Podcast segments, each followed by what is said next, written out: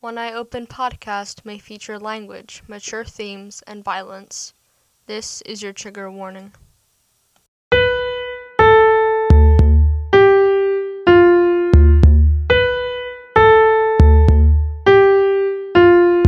Hello, you are listening to One Eye Open, a true crime podcast where I talk about crimes ranging from urban legends to serial killers and how they are portrayed in the media. So sit back, relax, and enjoy Tate's Guide to the Perfect Crime. Hello, happy Pride Month, and welcome back to One Eye Open Podcast. I am your host, Tate, and today I am going to be talking. Well, first of all, I am back from my little short lived vacation, and I am actually actually now have a new job, which if it sounds like I'm recording these kind of quickly, um, or if I'm at a different pace, it's because of my now day job. But I am still going to be talking about cases and how they're represented in the media, as per usual. And I think this might actually be the last episode. I'm checking my calendar. Um, yes, so this is the last episode of my LGBTQ like related um, deaths or related um, incidents, like how I talked about the representation um, in in crime shows and the and the represent and the large list of unsolved murders. But and then I talked about Tony McDade last week, and I have a very special episode today um, this case has been done by a lot of true crime podcasters, but it's still like really interesting to me.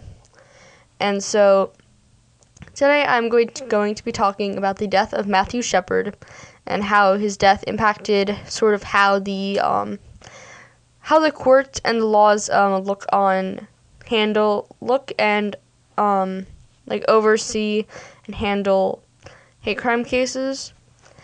I believe that um, I believe that a plethora of other podcasts have covered this case. I think it would take me a full episode to list all of the to list all of the podcasts, but on the top of my head, I believe that Hellbound might have covered it, and I think Wine and Crime looked over it during their hate crime episodes.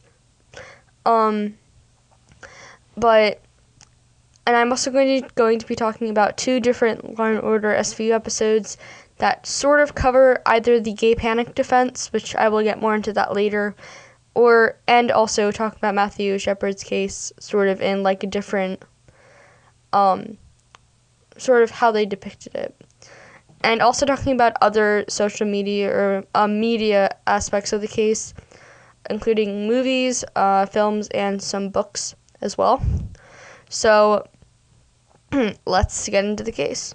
So first, we're gonna go give a little background on on Matthew and his life, and um, this is going to be a slight trigger warning, or this is going to be a trigger warning for the end of um, for the end of this. Matthew Shepard was born in 1960, 1976 in Casper, Wyoming. He was the first of two sons born to Judy and Dennis Shepard. His younger brother Logan was born in 1981. The two brothers had a close relationship. Um, Shepard attended Crest Hill Elementary School, Dean Morgan Junior High School, and Natrona County High School for his freshman through junior years. Um, as a child, he was friendly with all of his classmates, but was targeted and teased due to, due to his small stature and lack of athleticism. I can relate to the end of it, or to the last part of that. He developed an interest in politics at a very young and a very early age.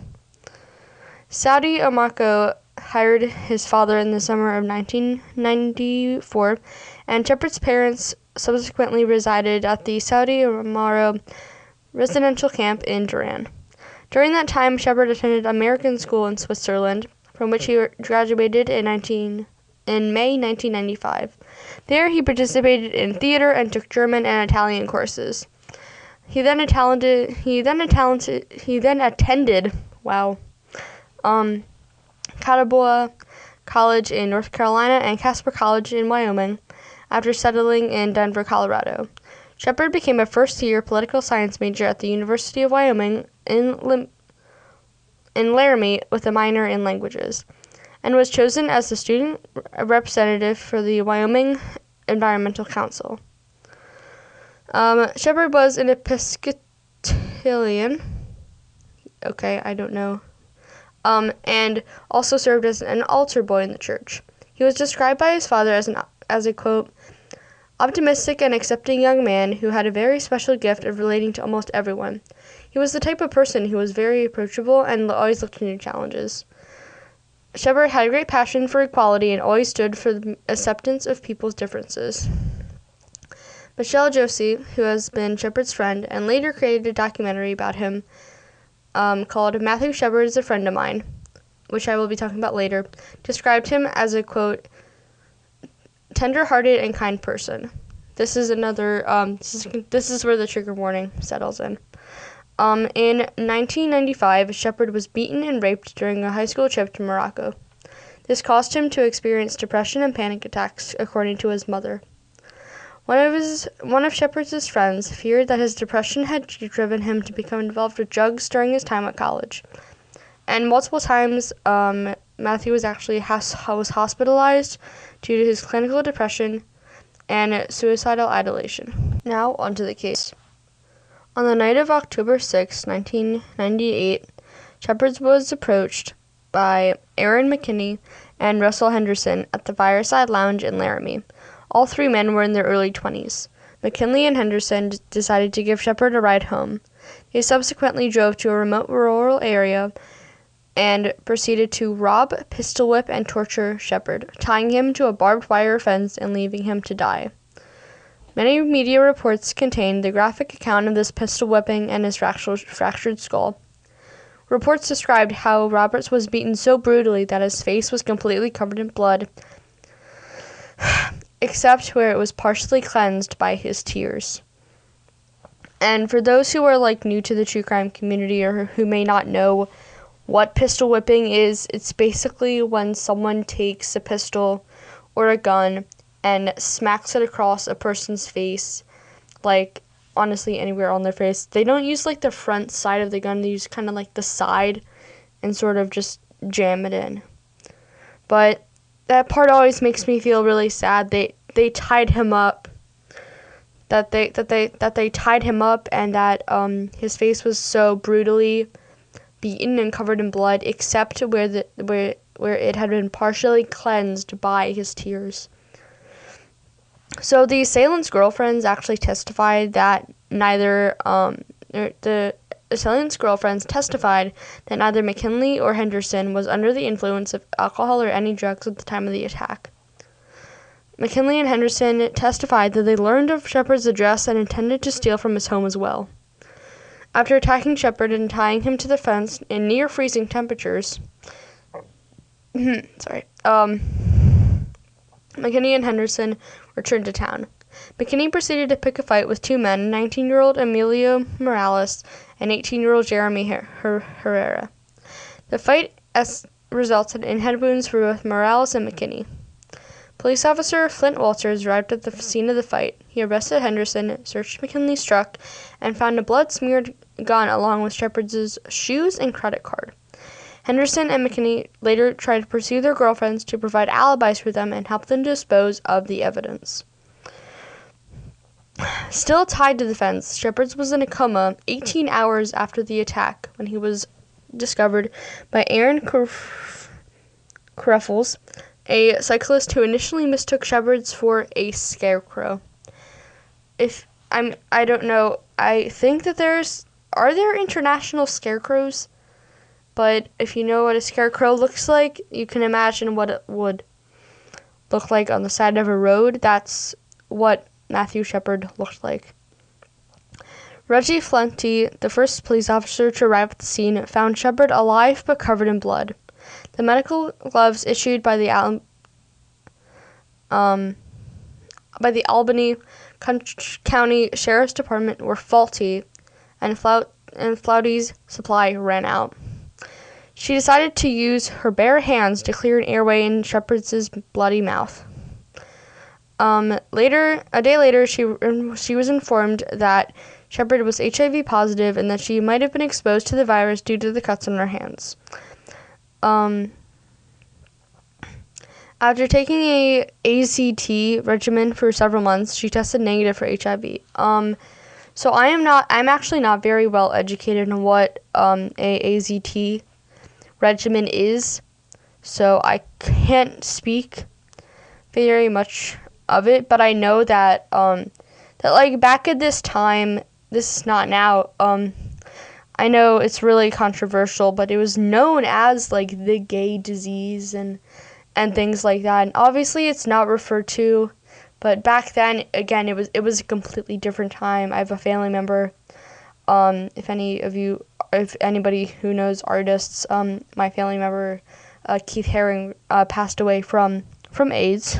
Um, so that's kind of how I know what HIV is. But it was people thought that only gay men could get it, which isn't the case anymore. But uh, Judy Shepard later wrote that she learned of her son's HIV status while he lay dying in the hospital. Shepard was transferred first to um, Iv- Avizon, Aviazon, Avizon Memorial Hospital in Laramie before being moved to more advanced trauma ward at Poudre County Valley Hospital in Fort Collins, Colorado. He had suffered fractures to the back of his head to the front of his right ear. He experienced severe brain, brain stem damage, which affected his body's ability to regulate his heartbeat, body temperature, and other vital functions. There are also a small dozen lacerations around his face, head, and neck. His injuries were too de- deemed for were deemed too severe for doctors to operate. Shepard never regained consciousness and remained on a full life support. While he lay in intense care in the in in the days following the attacks, candlelit vigils were, were held against the world. Sorry, around the world. And unfortunately, Shepard was pronounced dead six days after the attack at 12:53 a.m. on October 12, 1998. And this is what really gets me. He was 21. He was only 21 when this happened. He he was he he was like really he was really really really young when this happened. And that's one of like that's one of like the really insane things about this case is that he he was only 21. Like that's just insane. So now I'm going to go into sort of what happened um, court wise. And then, no, sorry. Um, first, I'm going to go into what happened like right after around um yeah actually no around around the court i'm to go into the court proceedings of this and then talk about um how like what what laws have been passed and how people around the world reacted reacted to this case. All right, now let's get into the legal mumbo jumbo. So, McKinney and Henderson were arrested and initially charged with attempted murder, kidnapping, and aggravated robbery. After Shepard's death, the charges were upgraded from attempted murder to first degree murder, which meant that the two defendants were eligible for the death penalty. Their girlfriends, Kristen Price and Chastity Pasley were also were being charged with being accessories after the fact. At McKinney's um, November 1998 pretrial hearing, Sergeant Rob Degree, DeBree testified that McKinney had stated in an interview on um, sorry on November 9th that he and Henderson had identified Shepard as a robbery target and pretended to be gay to lure him out to their truck, and that McKinney had attacked Shepard after Shepard put his hand on McKinney's knee. Detective Ben Fritzen testified that Price stated McKinney told her that the violence against Shepard was triggered by how McKinney, quote, felt about gays. On December 1980, 1998, Pasley pleaded pleaded guilty to being accessory after the fact to first degree murder. On April 5, 1999, Henderson avoided going to trial because he pled guilty to murder and kidnapping charges. In order to avoid the death penalty, he agreed to testify against McKinney and was sentenced, by jury by District Judge Jeffrey A. Donnell to two consecutive life terms. Um, at Henderson's sentencing, his lawyer argued that Shepard was not being had not been attacked because he was gay. McKinney's trial took place in October and November 1999. Prosecutor Cal Ventura alleged that McKinney and Henderson pretended to be gay to gain Je- Shepard's trust. Um, Price, McKinney's girlfriend, testified that Henderson and McKinney had, quote, pretended they were gay to get Shepard in a truck and rob him. McKinney's murder attempted, uh, McKinney's lawyer attempted to put forward a gay panic defense, which is something that I am going to get into at the end of this, um, at the end of the statement, arguing that McKinney was driven to temporary insanity by alleged sexual advantages by Shepard. This defense was rejected by the judge because it is ridiculous, but that we'll get into later. Um, McKinney's lawyer stated that the two men wanted to rob Shepard but never intended to kill him.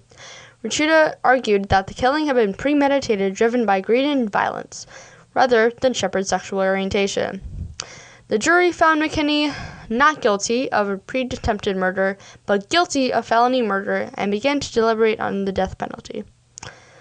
Um, Shepard's parents brokered a deal that resulted in McKinney serving, receiving two consecutive life terms without the possibility of parole. Henderson and McKinney were um, incarcerated in the Wyoming State Penitentiary in Rawlins and were later transferred to other prisons because of overcrowding. Uh, following her testimony at McKinney's trial, Price pleaded guilty to the reduced charge of misdemeanor interference with a police officer. Um, now, I am going to be talking about the gay panic defense. I'm not going to go too far into the history of it, but I'm going to talk about like the just the overview that's on Wikipedia. So, this also is also going to reach out to the transpanic defense, which I actually have an, another episode coming up about it. Um, so, the gay panic defense is a legal strategy in which a defendant claims they acted in a res- in the state of violent temporary insanity, committing assault or murder because of unwanted same-sex sexual advantages. A defendant may allege to have the same to found the same-sex sexual advantages so offensive or frightening that they were provoked into reacting or acting in self-defense were, disem- were of disemboweled captivity or temporary insane, and that is that that the or circumstance is explanatory or mis- misjading. So basically, they're saying like, oh, this person is gay, making advantages towards me. I don't like it, so I'm going to go temporarily insane and kill them or assault them. Um yeah, that's just I I hate this defense with all of my heart. This is such a dumb defense and is also like really homophobic as well. So so this is some more part of like the um this is more part of the um of like the legislative and like the um and the aftermath of Shepard's case. This is sort of the legacy of it. So sorry, I have to find the there. Now we're going to talk about more about hate crimes. Actually, I have a. Sorry, my notes are mumbled. Okay, so in the years following her son's death, Judy Shepard has worked with it as an advocate for LGBTQ rights, particularly issues related to gay youth. Every, everyone say thank you, Judy.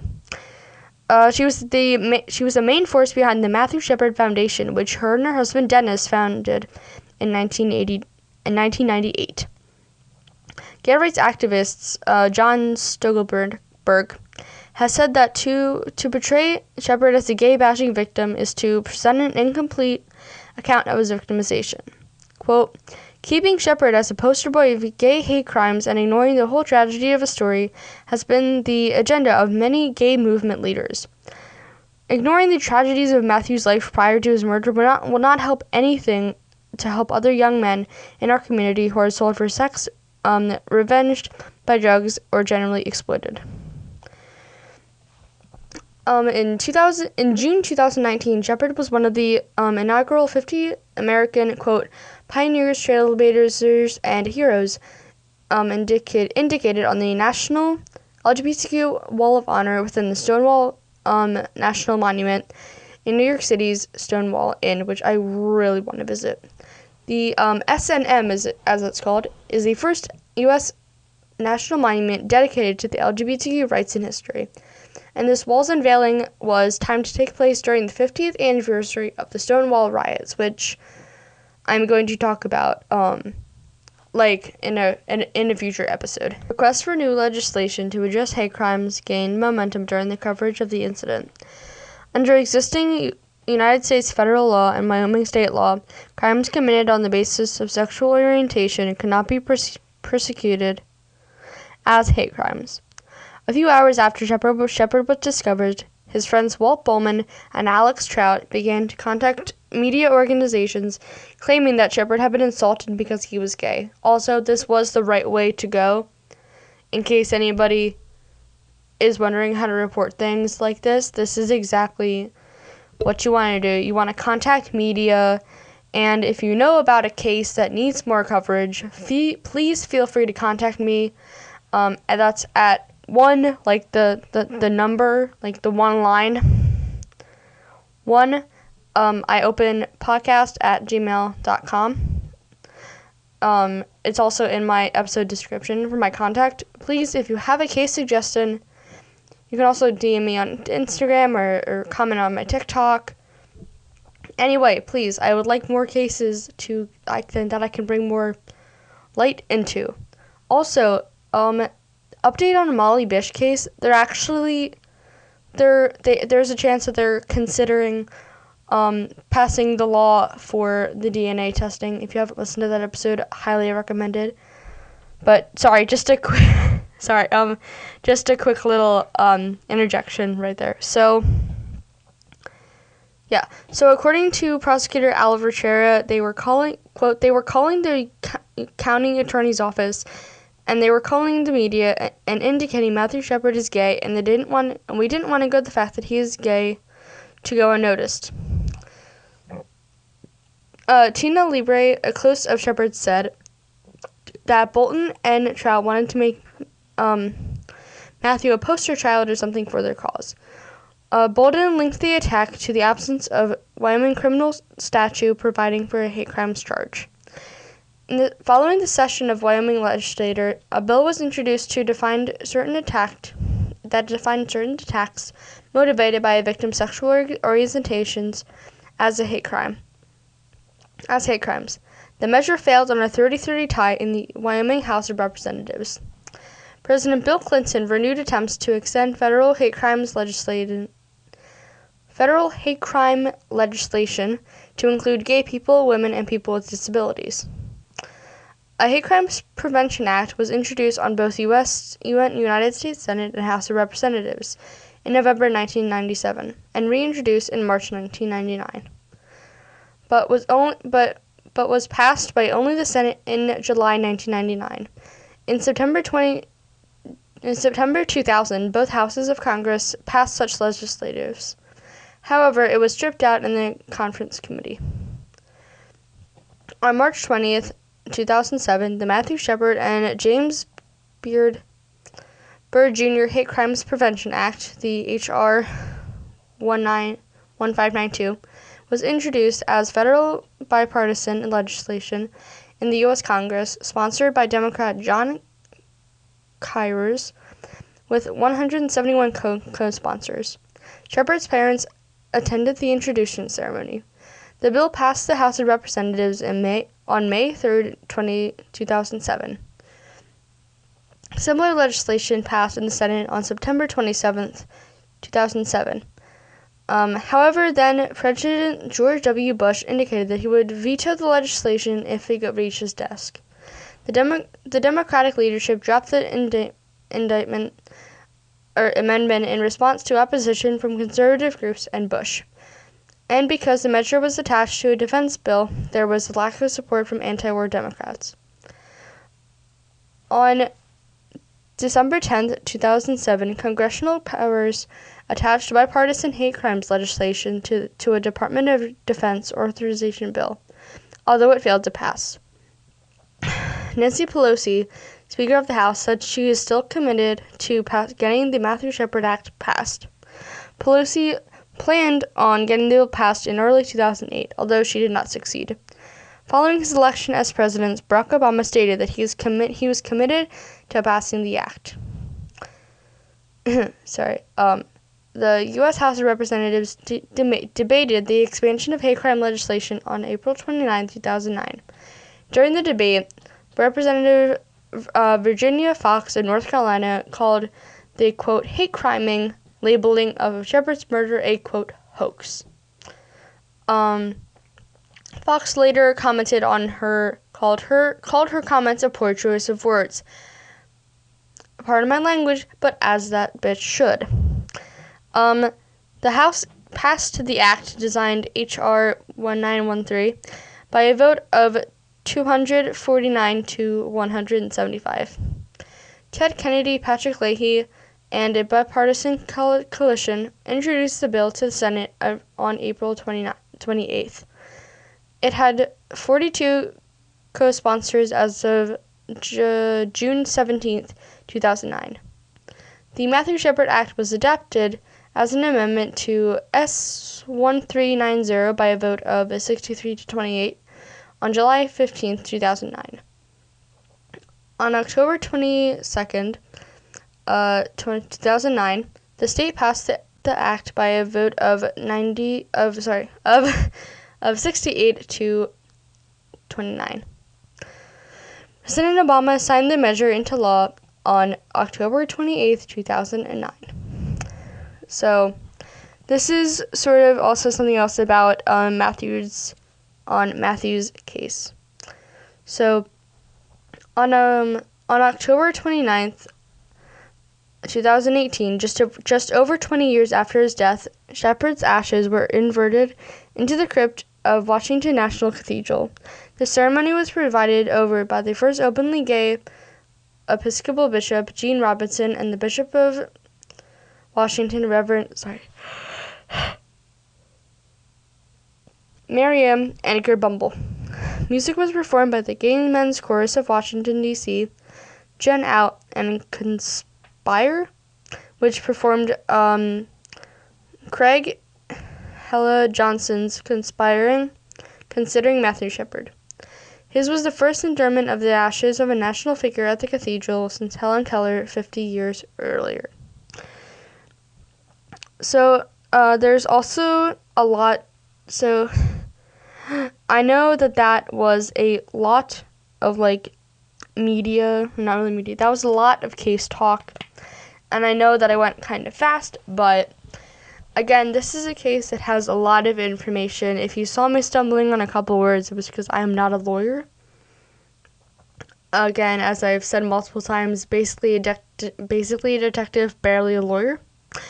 So, now I'm going to be talking about the couple of Law and Order SVU episodes, um, sort of connected to Matthew Shepard, and then get into some other more interesting pieces of media like music and other things like that.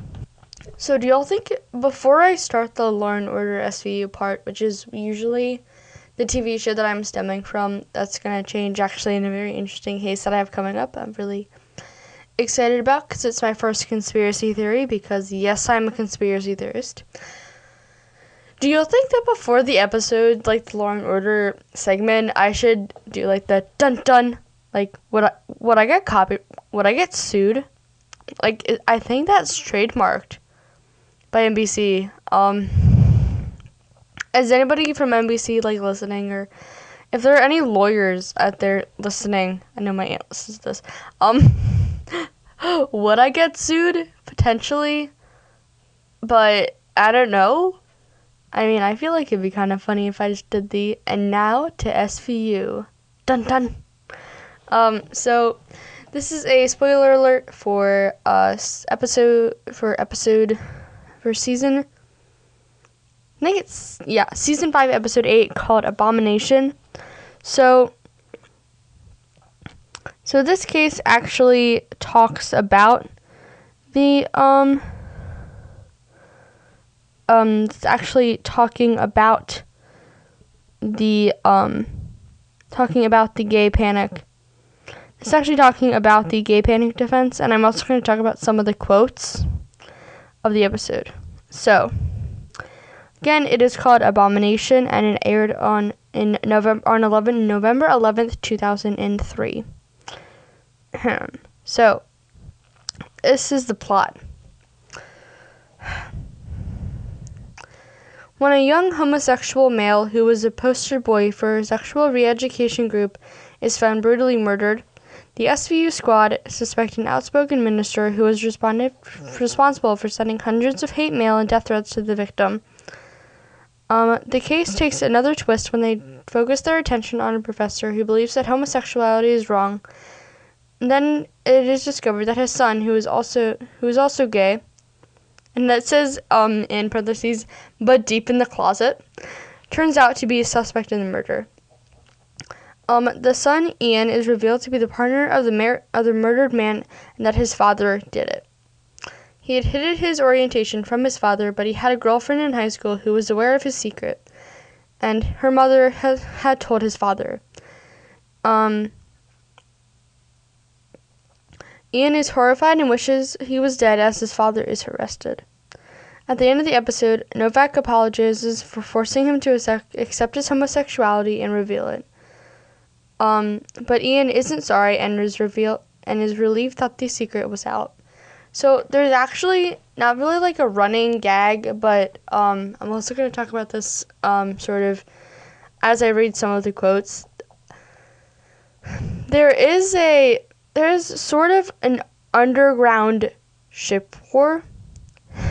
Also, the the people the the the fa- the father and the son um their last name is Tate, which is also my name, so it also felt really weird um, to hear Mariska Hargitay say my name.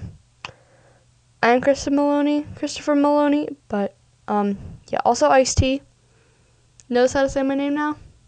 Um, also, you know, Dan Florek, B.D. Wong, Diane Neal, Richard Bez- Belzer, but um, anyway, there's sort of a running gag within the community that um, Olivia has been romantically involved with Casey Novak um, and also Alex Cabot. Now, me personally, I am definitely Team Babbitt, um, which I think would be, um, yeah, which is um, Alex and Olivia, um, you know, Benson, Cabot. I'm I'm Team Babbitt, um, but yeah, I feel like sort of Casey having like having him sort of make not really like make not making him like come out was sort of maybe like maybe that's what happened sort of with her. But um so now i'm going to talk about some of the quotes that are in this episode so again let's separate the actors from the um, from the characters, please. These are the characters, not the actors. So, um, so this is like Elliot living in a um, not living. All quoting from a letter. All queers are burned in the eternal fires of hell. So saith the Lord. Somehow I doubt that's a direct quote. Sorry. Um, I just lost my voice. Also realized that that's not what I thought it said. But um, another thing that Munch said about um, Ian Tate. No wonder he tried to hide it. Quote, You're not gay, son, you're just crazy. Um, and so uh, I actually. So this is a uh, this is a conversation between Stabler and Benson. It goes Stabler, Benson, Stabler. So, um, this is Stabler first. I don't know. Maybe some people choose to be gay and others choose to be straight. Benson. Oh, so you choose to be hom- heterosexual. Elliot. Me? No. That scene just made me laugh a lot. And this is the scene with um uh with Novak and Ian. So so Casey. They took the plea. Ian. That's the son, by the way. Um sorry. It's so weird, you know. I've been sitting here for a while and everybody who walks by I I wonder does he know? Does she know? Or sorry, does does he know? Does she? James used to talk about how happy he was that he was gay. He said that he said guys were having much more fun. Casey, yeah, I agree with James. Ian, everything's different now, you know? No matter what I do, nothing will be like it was before. Casey, Ian, I had my job to do, and I made you deal with something you weren't ready for. I'm sorry. Ian, yeah, I'm not. So, uh, this doesn't exactly talk about like the gay panic defense, but if you look back, I said that the that the the website does describe describe uh, James as like a poster boy, which is sort of what um sort of what Matthew Shepard was, really really for lack of a better word. So, uh, here's another episode that is also connected to um connected to Matthew Shepard. This still has uh, Casey here. So, so this episode is called Strain, and for spoiler warning, it is ep- uh, ep- season seven, episode five. That it also talks about Fin Tutuola's background a little bit, including his son Ken, who is who who is gay, and now um, Ken actually now has a son with his husband. Um, I think the son was introduced in one of the new episodes called uh, Send in the Clowns, which um, actually starred one of my semi friends from. I've seen her twice in a Broadway show. Hi, Mallory. You're not listening to this, um, but it's a good. It's a it's a really good episode too. It's a really cool twist. Not really cool, but it's a really nice twist. So, uh, here are here here's the summary and like the plot. Sorry. And stuff. So, summary. Two gay men are murdered and happens to be and happen to be infected with AIDS. Benson and Tutuola inspect the gay circuit parties to find suspects. Um, as a member of the community myself, I can confidently say I've watched this episode and I still do not understand what a gay circuit party is, but I mean, it sounds kind of fun. But um, it also might have something to do with meth, so maybe not as fun. So here's the plot: the discovery of bo- of the bodies of two young gay men, who were both meth, meth addicts as well as victims of a new strain of AIDS that can kill its victims in less than a year, leads to an investigation. Tutuola learns that his son Ken is gay and has difficulty accepting it. Um, even though he and Benson end up going to Ken for help with infiltrating an anti meth group. The group's leader, Gabriel, soon becomes their top suspect when the son realize, when the squad realizes that the two men died because they passed the disease on. The two men had been having indiscriminate sex while high on meth and spreading the killer disease to others who would do the same. Gabriel believed that since the two wouldn't convince themselves that killing them was the only way to control the spread.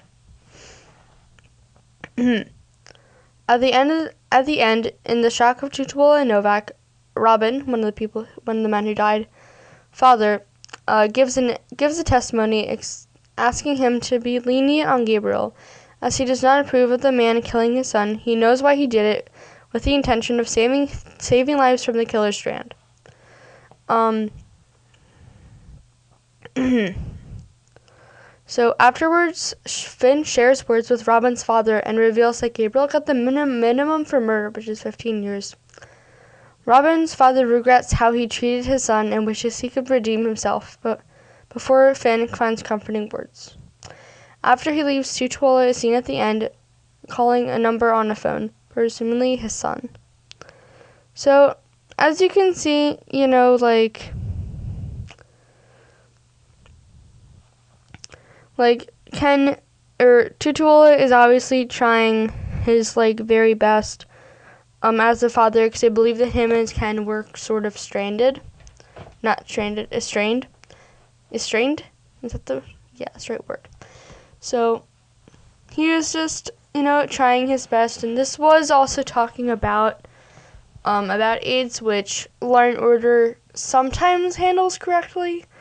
Honestly, depends on the episode at this point.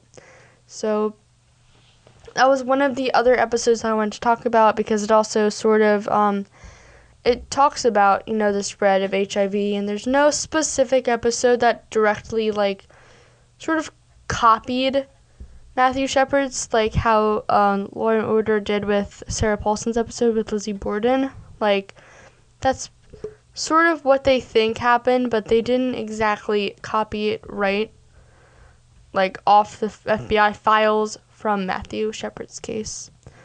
So now I'm going to talk about a couple of the other like media aspects, like movies, documentaries, other versions of television, or music that I didn't really get into um, before. So I'm not trying to rapid fire off of this, but I am very tired. So welcome to Del- Delirious Daniels. Why am I filming this so late? Okay, um, in case anybody is wondering, I'm currently trying to not eat Trader Joe's jelly beans. I have a candle next to me that smells like um, Sour Patch watermelon, and it is 11 o'clock at night, and I have work tomorrow at 8:30. Anyway, so here's some of the here are some of the books that are about Matthew Shepard. So the meaning of Matthew, um, October mourning, meaning like sad morning. Um, the Book of Matt and Blood and Tears. There are also some of also some um, movies. One is called Anatomy of a Hate Crime, um, The Laramie Project, The Matthew Shepard Story, um, and some of here are some of the documentaries. One is called Dear Jesse, um, Laramie Inside Out, and the one that I mentioned before, um, which was called Matthew Shepard is a Friend of Mine, which is supposed to be a really, really good um, documentary. There are also a couple um, poems by about Matthew. Uh, Blood and Tears poems for Matthew Shepard. Um, Dive and the Book of Statues.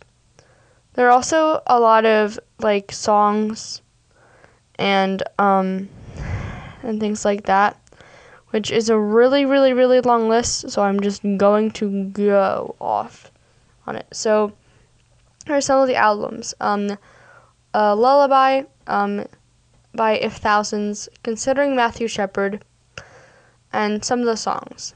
Um,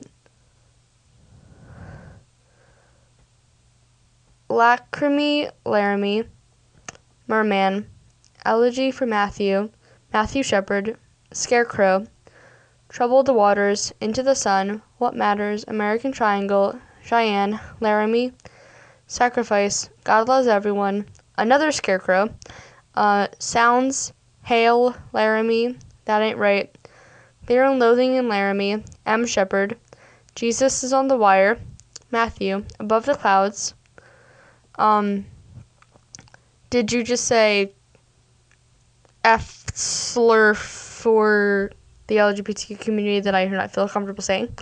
Um, and Sadness Will Shear, The Ballad of Matthew Shepard for Matthew Shepard, Hinterland, Incinerate, um, Poster Child, um, Imagine, uh, Defense, Matthew Shepard song, Another Scarecrow, um, Little Birds, Hands of Hate, and Considering Matthew Shepard. Uh, there are also a couple uh, stage plays in it, um, uh, which is called um, Matt um, and the Laramie Project, and the Laramie Project 10 years later. So there's also, they also do talk about some other. Um, some other television called um, in in the movie in the in the TV show uh, Six Feet Under. They talk about it, and then um, is is mentioned in the United States of Tara, um, and then also on an episode of The West Wing, and also um, on the regular like regular Law and Order series, not SVU.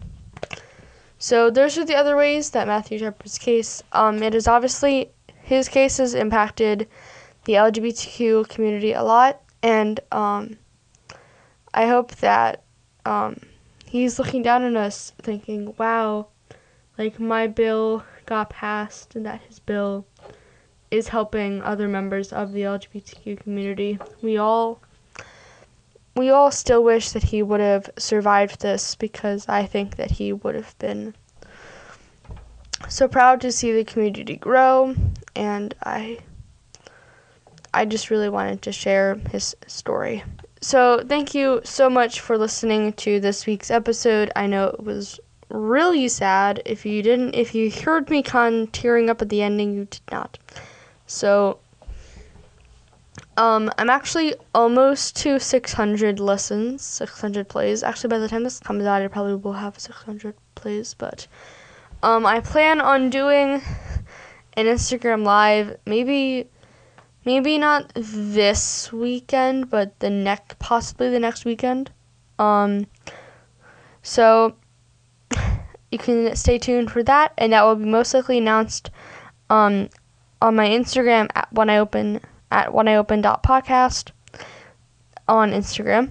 Um, and if you'd like to, you know, follow for more, you can follow me on Twitter at one eye open dot pod, uh, Instagram at one eye open dot podcast, and TikTok at one eye open pod. I know most of you are probably from my TikTok page. Hi, thank you. Um, and then if you'd like to contact me uh, via email and have if you have any case suggestions or anything um, like that. It's also going to be in the episode description where I write about what today's episode is about because this email address is kind of hard to explain because it's like one, like the letter one. I open podcast at gmail.com. But thank you so much for listening to this week's episode, and I hope that you enjoyed the LGBTQ, the little LGBTQ arc.